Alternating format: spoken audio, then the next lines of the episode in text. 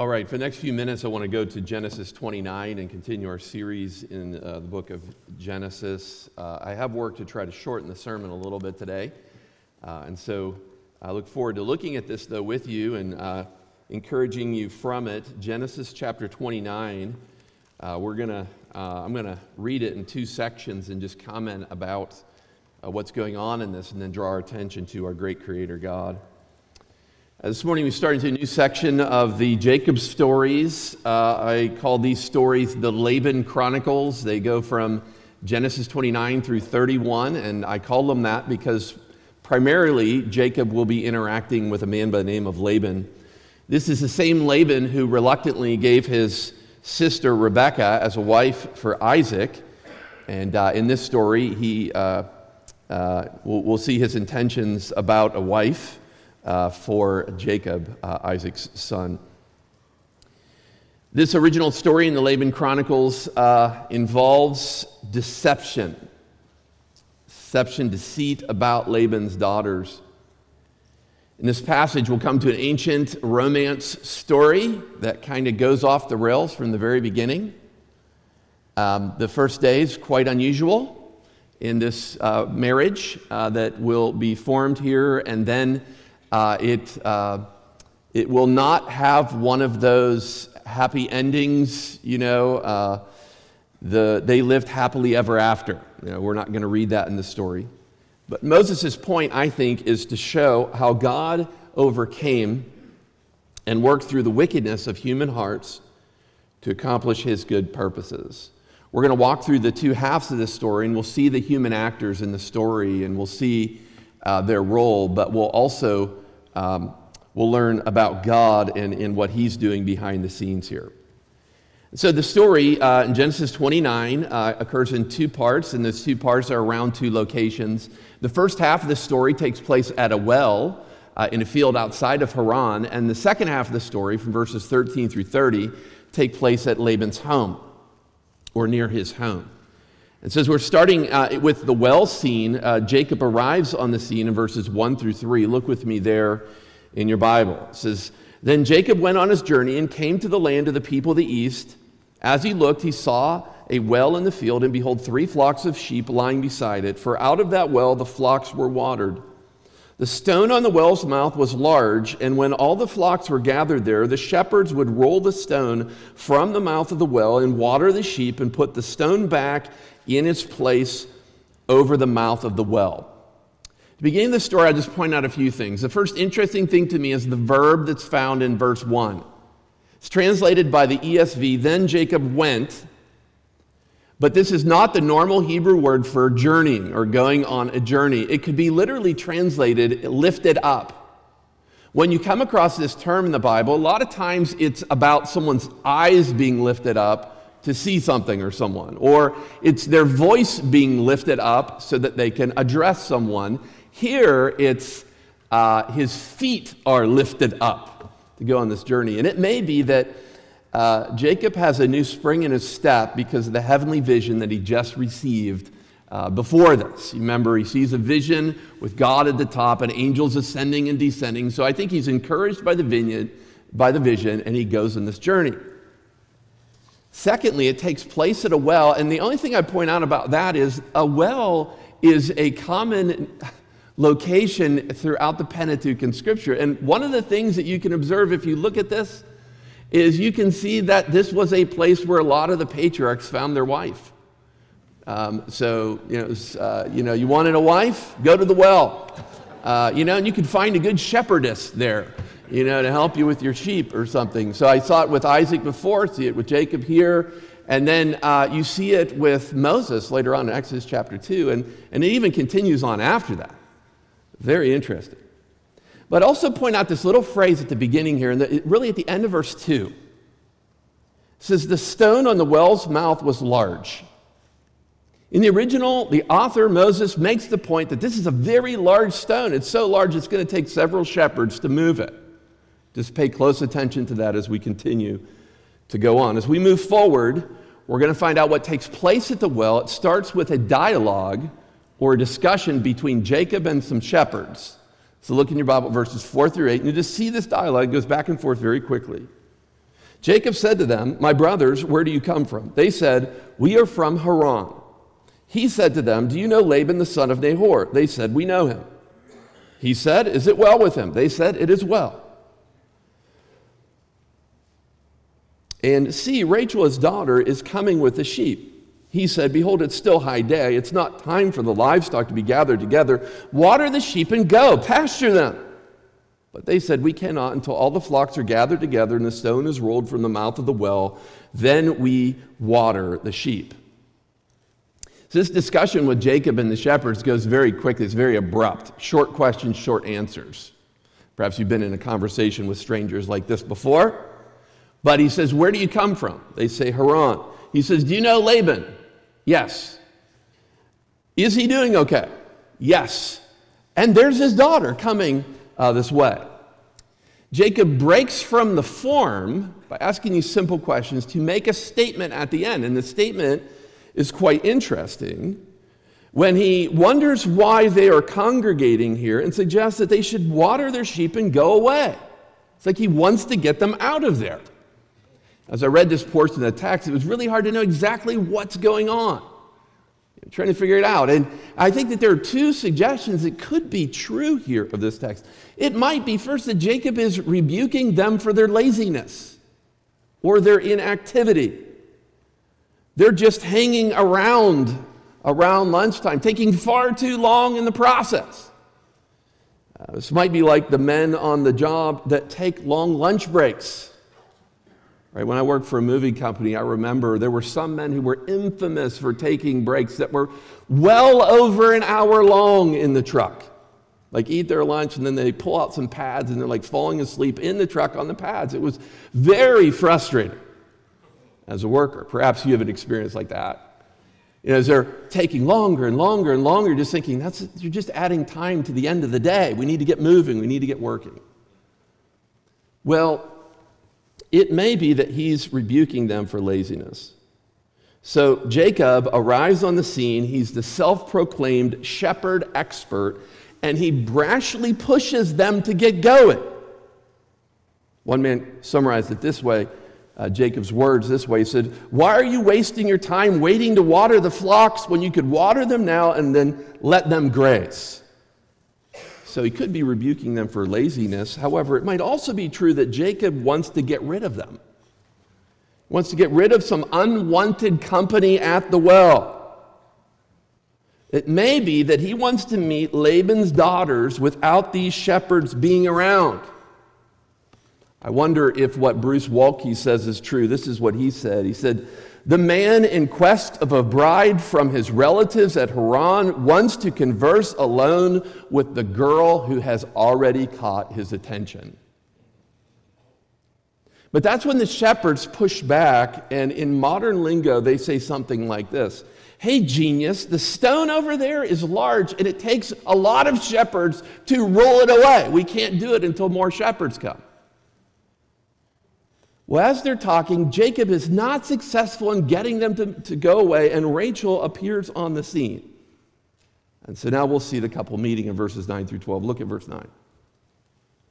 While he was still speaking with them, Rachel came with her father's sheep, for she was a shepherdess.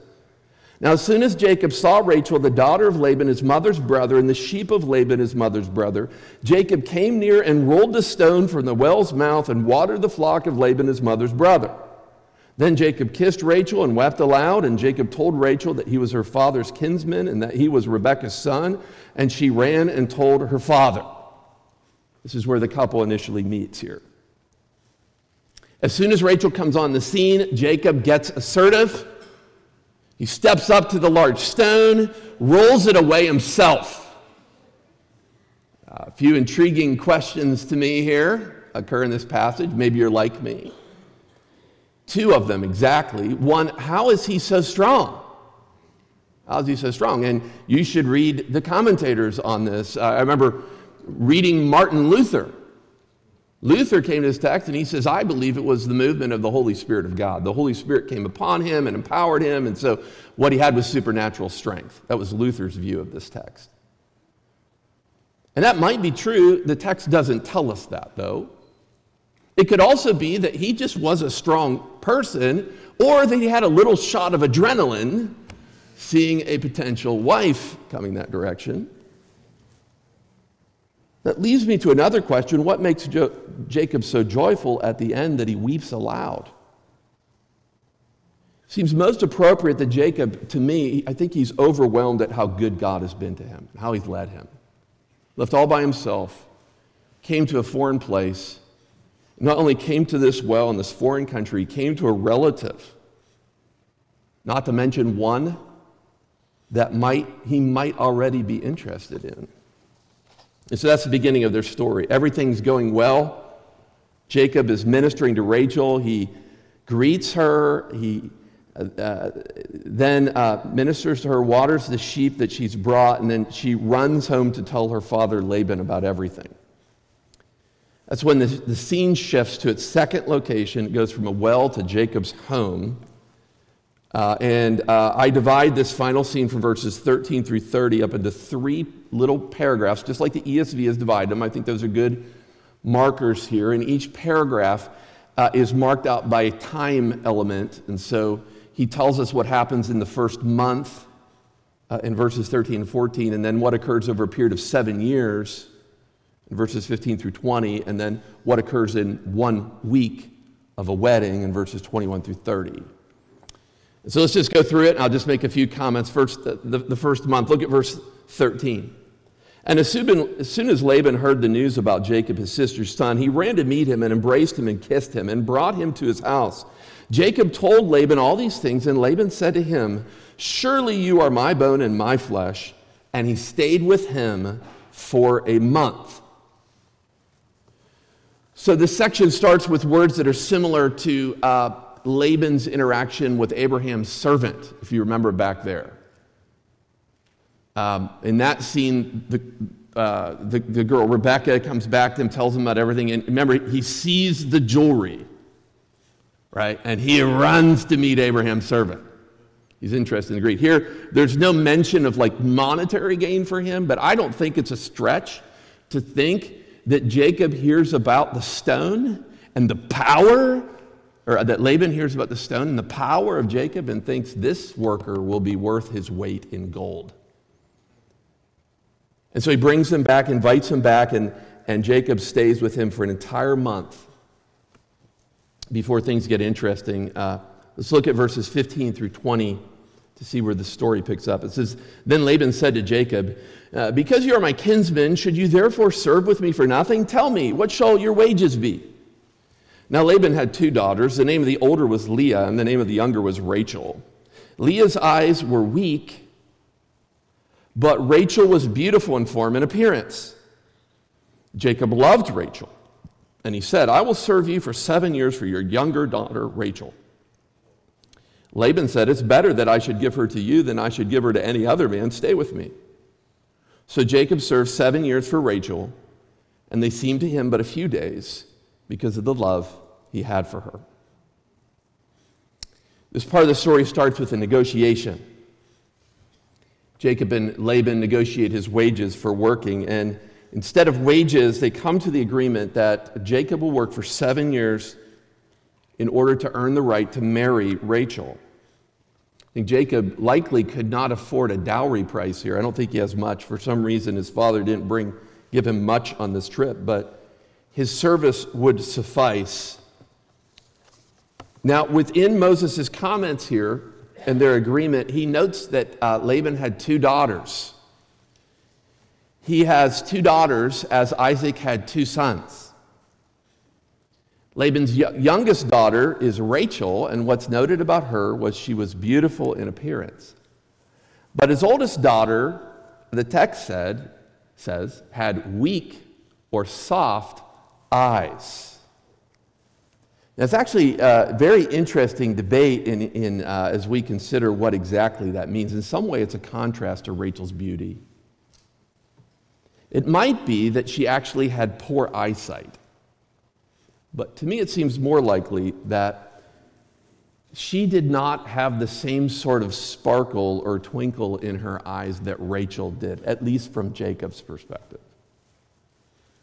Now, we might wonder why Moses would comment on this feature Okay, you know, it may, and it may be that she just, her eyes were really unattractive, quite unattractive. Or I think it's more likely that, uh, that he's, he's dealing with a cultural phenomenon here that I think is very important. One commentator by the name of Kenneth Mathews uh, described it this way He said, A woman's eyes were deemed an important feature of her charm. Due to the wearing of the traditional veil covering the face except the eyes and cheek. Okay, so this is uh, how Jacob has access to her beauty. He sees within her eyes beauty, Rachel. And Leah, he's not as attracted to. Uh, and so uh, we, we, we have these seven years in this agreement, and he serves for the seven years. And, and that's where we end the story in verses 21 through 30 with one week of a wedding. Okay, look at uh, verse 21. Then Jacob said to Laban, Laban, Give me my wife that I may go into her, for my time is completed. So Laban gathered all the people of the place and made a feast, but in the evening he took his daughter Leah and brought her to Jacob, and he went into her. Laban gave his female servant Zilpah to his daughter Leah to be her servant. And in the morning, behold, it was Leah. And Jacob said to Laban, What is this that you have done to me? Did not I serve you for Rachel? Why then have you deceived me? Laban said, It is not so done in our country to give the younger before the firstborn. Complete the week of this one, and we will give you the other also in returning for serving me another seven years. Jacob did so and completed her week. Then Laban gave him his daughter Rachel to be his wife. Laban gave his female servant Bilhah to be his daughter Rachel to be her servant.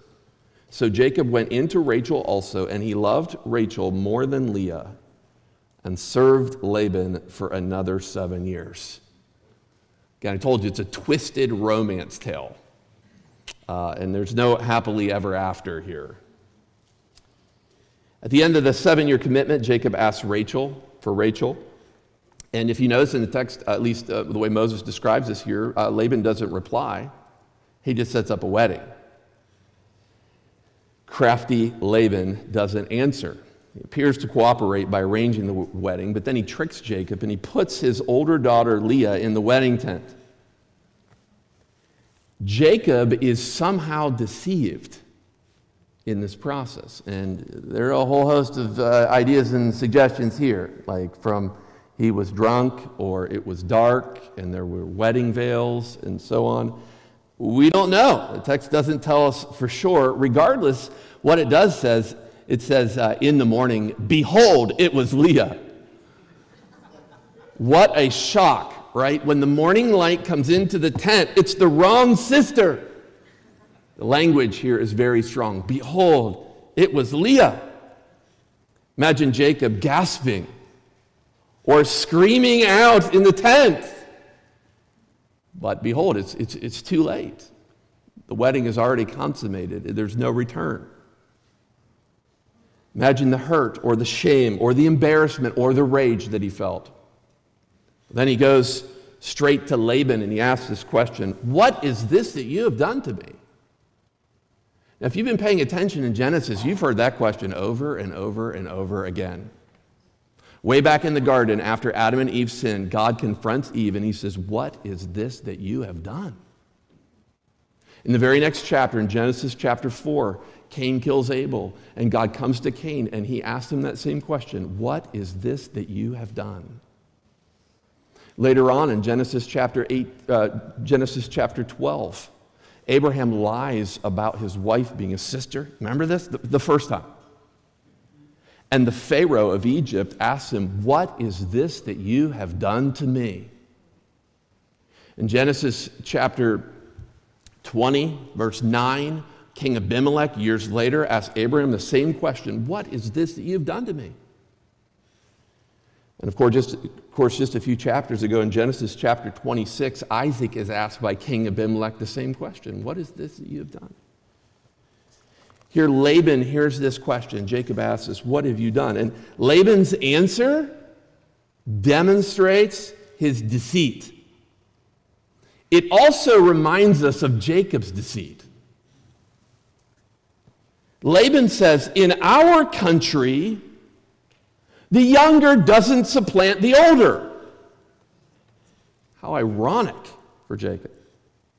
Yet Laban's appeal to his cultural expectation here, I think, is really lame because he had seven years to make that clear to him. It's being deceitful. But that's when our story takes its last twisted turn. Laban tells Jacob to complete this wedding week and then that he would give Rachel to him as a second wife. The only catch is he'll have to serve him for another seven years. So, while there are different views about what happens here in this narrative, I think it is best to see this as he marries Leah one week, and then a week later, he marries Rachel, and then serves for an additional seven years. Now, one of the final remarks in this story shows us this is not going to be this is not going to have a good ending. Moses explains that Jacob loved Rachel more than Leah. Those are tragic, horrible words. What a sad story. This is what happens when multiple sinners act in accordance with their sinful and dark desires. Perhaps as we work through this story, you struggle with the question how could this happen to Leah? How could this happen? My simple answer is that the fault lies at the feet of two sinful men, Laban and Jacob.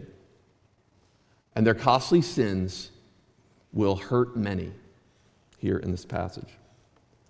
Yet some of us might come to this text and ask an even more pointed question How, would, how does God let something like this happen? I want to answer that question just by pointing out two things to you in your Bible. And uh, we'll end by reflecting on the character of God. The first thing I want to point out to you is the very next verse, verse 31. Okay, God's going to address this. Jacob loved Leah, or Rachel, more than Leah, verse 31. When the Lord saw that Leah was hated, he opened her womb, but Rachel was barren. God cares for Leah and he makes her able to have children. But I want to suggest that God does something even greater than that. And uh, for this, I want you to turn to the book of Matthew in your Bible, and we'll end there. Gospel of Matthew. And uh, you're going to go to the very first chapter, first verse. Matthew chapter 1. First book of the New Testament, over halfway through your Bible, Matthew 1, verse 1. Okay, and I want to point out something to you right at the very beginning. Uh, you know, throughout the book of Genesis, we said the book of Genesis divided up in all these books, the book of the genealogy of so and so and so and so and so on. So I love how Matthew starts the gospel of his gospel. I don't know if you've ever seen this. This is a gospel intended for Jewish people. He says, the book of the genealogy of Jesus Christ. Okay, so throughout Genesis, we're, we're learning the Jacob story and the Isaac story and the Abraham story and the Noah story. Gospel of Matthew, this is the Jesus story. The book of the genealogy of Jesus Christ, son of David, son of Abraham. And we're only going to look at verse 2. Abraham was the father of Isaac, and Isaac the father of Jacob, and Jacob the father of Judah and his brothers, and Judah the father of Perez. If you keep reading where this genealogy is going, he is tracing the lineage of Jesus Christ, the Messiah. And the characters we've already seen in Genesis so far that are found in verse 2 Abraham, he's Isaac's father. Isaac, father of Jacob. Jacob, he's the father of Judah and his brothers. And Judah is brought out because it's through the line of Judah that the Messiah would come. And we won't turn back to Genesis. But you want to guess who's the mother of Judah? It's Leah, the despised one, the rejected one. Her youngest son is Judah. And from her line will come the future Messiah. As we close, this story, I think, if properly understood in its greater context, reminds us of how God often redeems human corruption and deceit for his own purposes. This is what God does. He uses sinful men and women to accomplish his plans. Perhaps you're struggling today through your own difficult, twisted story. Take heart. God is really good. He's good at redeeming things and working out his purposes, even amid the most twisted of stories. And it's by his grace we can gather together in this Lord's Day and worship him through descendant that comes from Leah. Let's pray together. Lord, I thank you for this story. It's helpful to us in that it teaches us about who you are. It teaches us about human sinfulness, but it also points forward to a great God who is working, even amid human sinfulness, to redeem a people for himself.